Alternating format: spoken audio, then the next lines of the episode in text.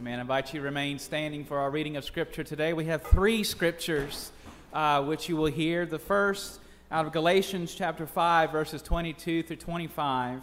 And then we'll flip over to Hebrews chapter 12, read verses 1 and 2.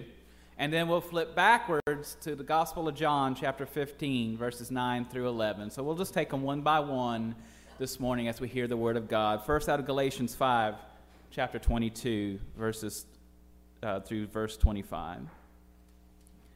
The words of Paul. By contrast, the fruit of the Spirit is love, joy, peace, patience, kindness, generosity, faithfulness, gentleness, and self control. There is no law against such things. And those who belong to Christ Jesus have crucified the flesh with its passions and desires. If we live by the Spirit, let us also be guided by the Spirit. Hebrews chapter 12, verses 1 and 2. Therefore, since we are surrounded by so great a cloud of witnesses, let us also lay aside every weight and the sin that clings so closely, and let us run with perseverance the race that is set before us, looking to Jesus, the pioneer and perfecter of our faith, who, for the sake of the joy that was set before him, endured the cross, disregarding its shame, and has taken his seat at the right hand of the throne of God. And now over to the Gospel of John, chapter 15. I couldn't have my fingers in three different places and still read, so I got to actually flip there. John 15, 9 through 11. As the Father has loved me, says Jesus, so I have loved you. Abide in my love. If you keep my commandments, you will abide in my love, just as I have kept my Father's commandments and abide in his love.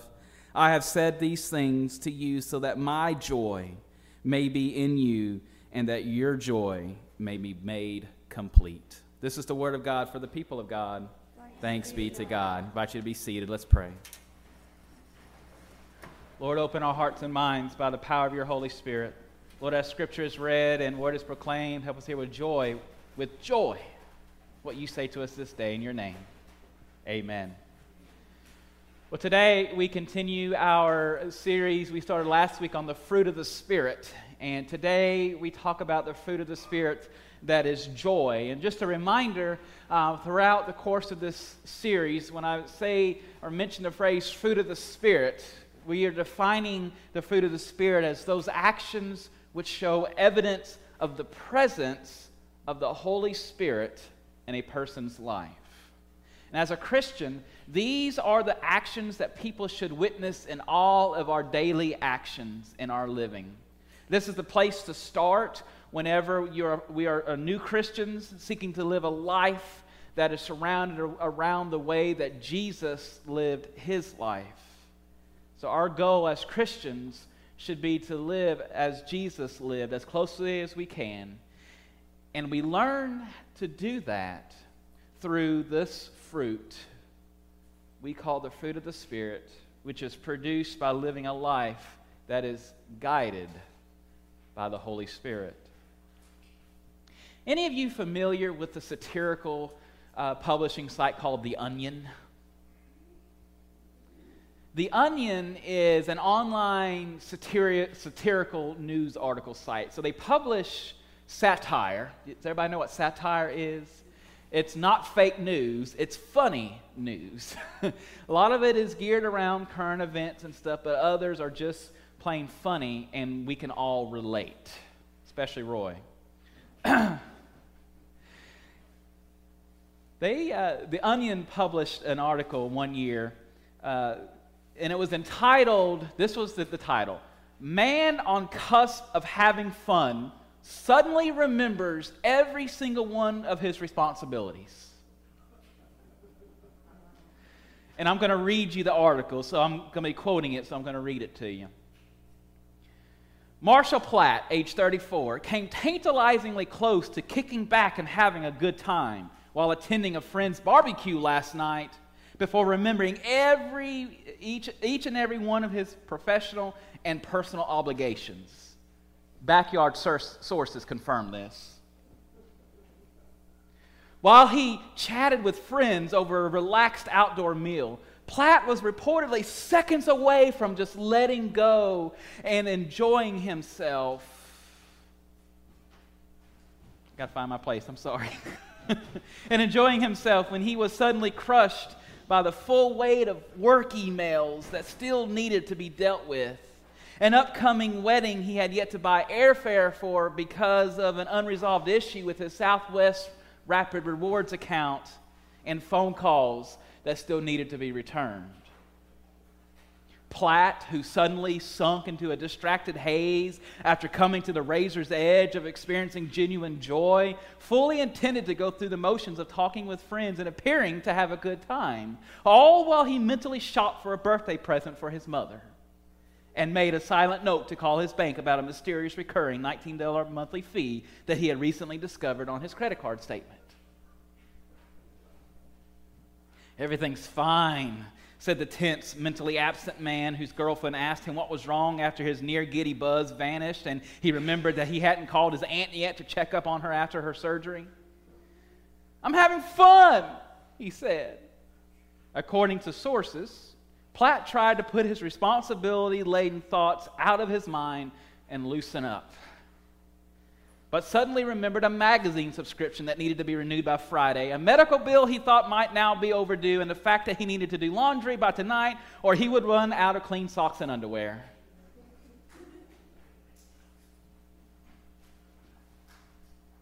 This ever happened to you? You're trying to have fun, but your mind is so overrun with things that you know need to get done. This happens to my wife every night right before bed. And sometimes an 11 o'clock cleaning is necessary. If this ever happened to you, it's okay to admit it. Renowned theologian and author Paul Tillich asked the question Is not the decision to be a Christian a decision for the joy in God instead of the happiness of the world? Let me read it one more time. It's not the decision to be a Christian, a decision for the joy in God instead of the happiness of the world.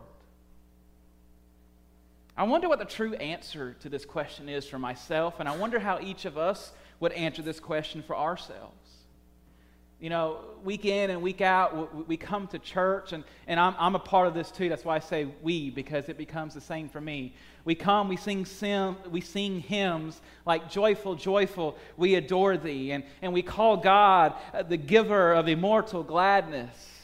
We, we sing hymns like All thy works with joy surround thee, and all these works call us to rejoice in thee.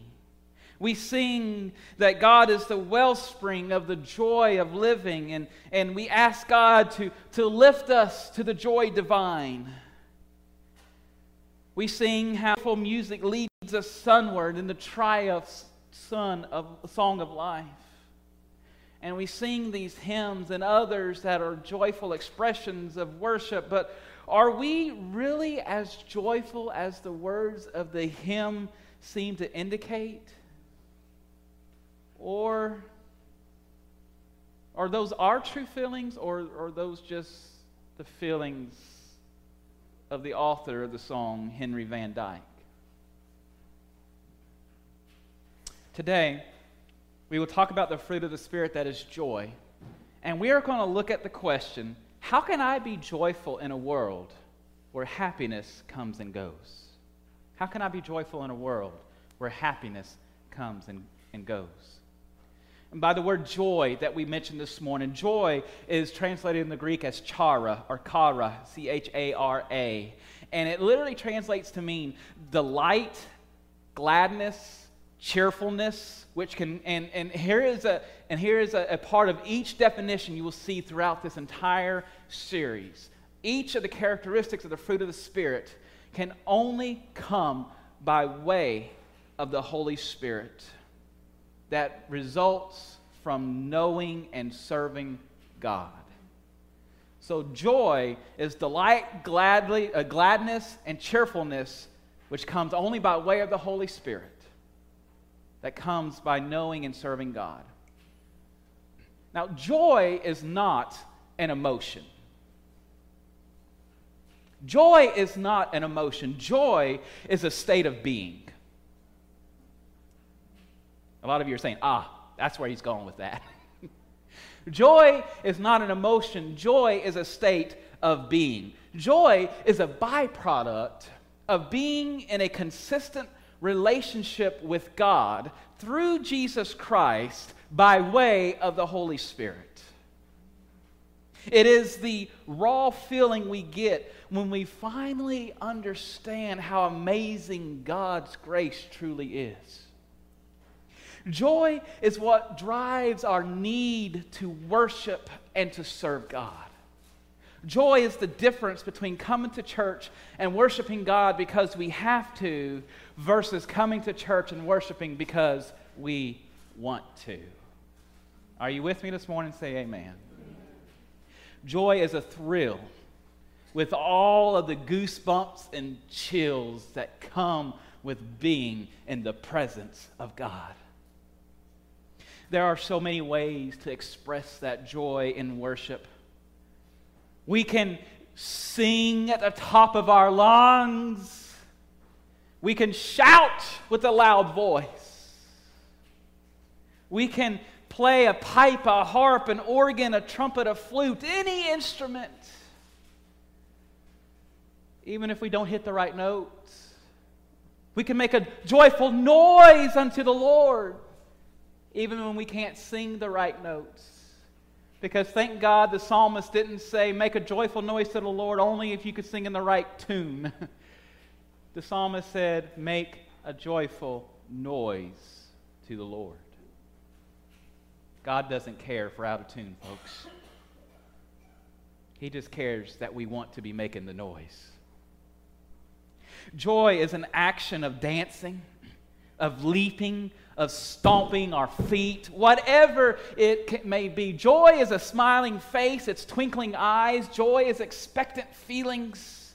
Joy is getting all bubbly inside and feeling the emotions rising up from our toes all the way to our tops of our heads. Feelings sometimes which we have absolutely no control over. Have you been there? There are so many ways that this joy can overtake us. Have you ever been so overwhelmed by joy in the midst of worship that tears just swell up in your eyes and you can't stop it. And they come flowing down because you are so overwhelmed by the presence of the Holy Spirit that it just comes from the inside and becomes outside through your tears that flow because you are so joyful in the Lord. You are so thankful to God. Have you been there? every single worship service should be an opportunity for unashamed, blatant, tearful, outrageous, uninhibited joy. When it isn't, it lacks one of the outward indicators of the presence of the Holy Spirit. A relationship to a, joy, to a joyful God through the joyful Jesus leads us to be joyful disciples. I want to say that again. A relationship to a joyful God through the joyful Jesus leads us to be joyful disciples. Abiding joy is to be found in God's presence. Because just as God is love, we learn that joy is also at the very heart and nature and character of God. God is joy.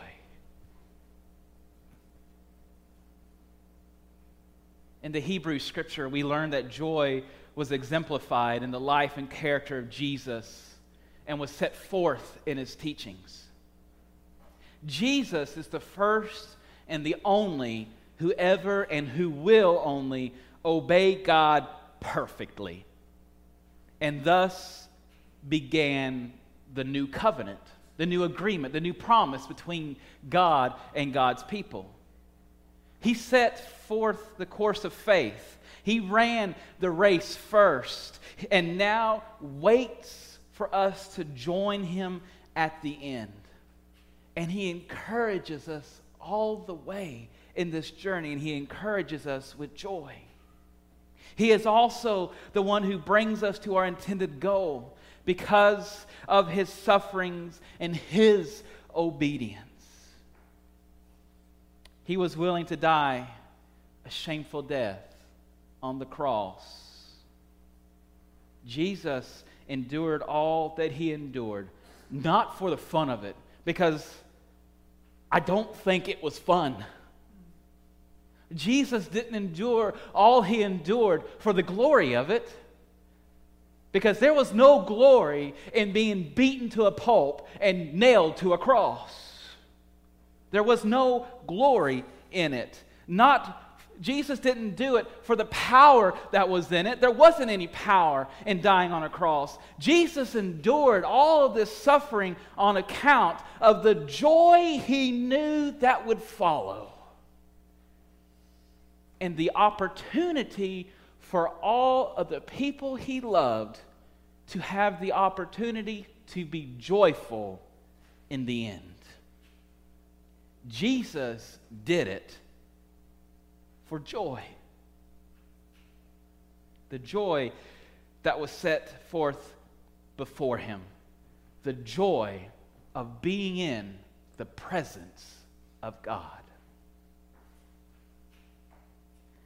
Jesus kept his eyes focused on the goal of his appointed course, the accomplishment of his priestly work, and his seat beside God's throne in heaven. Knowing that a great reward was coming for all of God's people, gave Jesus pure, unadulterated, uninhibited, unconditional, exuberant joy.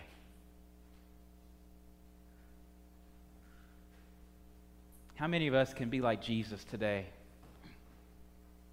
We don't look at our earthly discomforts, but keep our eyes on the spiritual, invisible realities. Like Christ, we should, pers- we, we should persevere in our times of suffering, looking to Christ as our model and concentrating on our heavenly destination. Will we be perfect like Jesus? No chance. Not a chance. We were never designed to be perfect, but that doesn't mean we can't look at our sufferings in this world as, as a chance and an opportunity to face them with the joy we know that is coming one day through everlasting life being with God, obeying God's word, doing God's will on this earth. It produces joy in our hearts. It enables us to endure anything for the sake of joy we know that follows. G- uh, joy represents our eternity with Jesus and with God. Is it easy to look on and say, boy, I'm going to suffer today for the sake of Jesus, but I'm going to be joyful about it. Is that easy and is that natural? No. And that is why Jesus was the only one who could do it perfectly. Because our humanity gets in our way, and we cannot be perfect in our joy. But that never can stop us from trying. How can we be joyful whenever the news is what it is? How can we be joyful when we see suffering around the world? How can we be joyful when we don't get our way with everything? You know, that, that line of question could go on and on and on.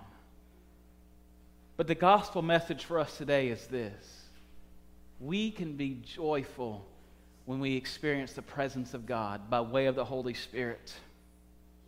Because we know, we know that Jesus was joyful for us. That no matter what we do in this world, God is still rejoicing for his children. And there is nothing this world can do that can take that joy away. How will we be joyful this week?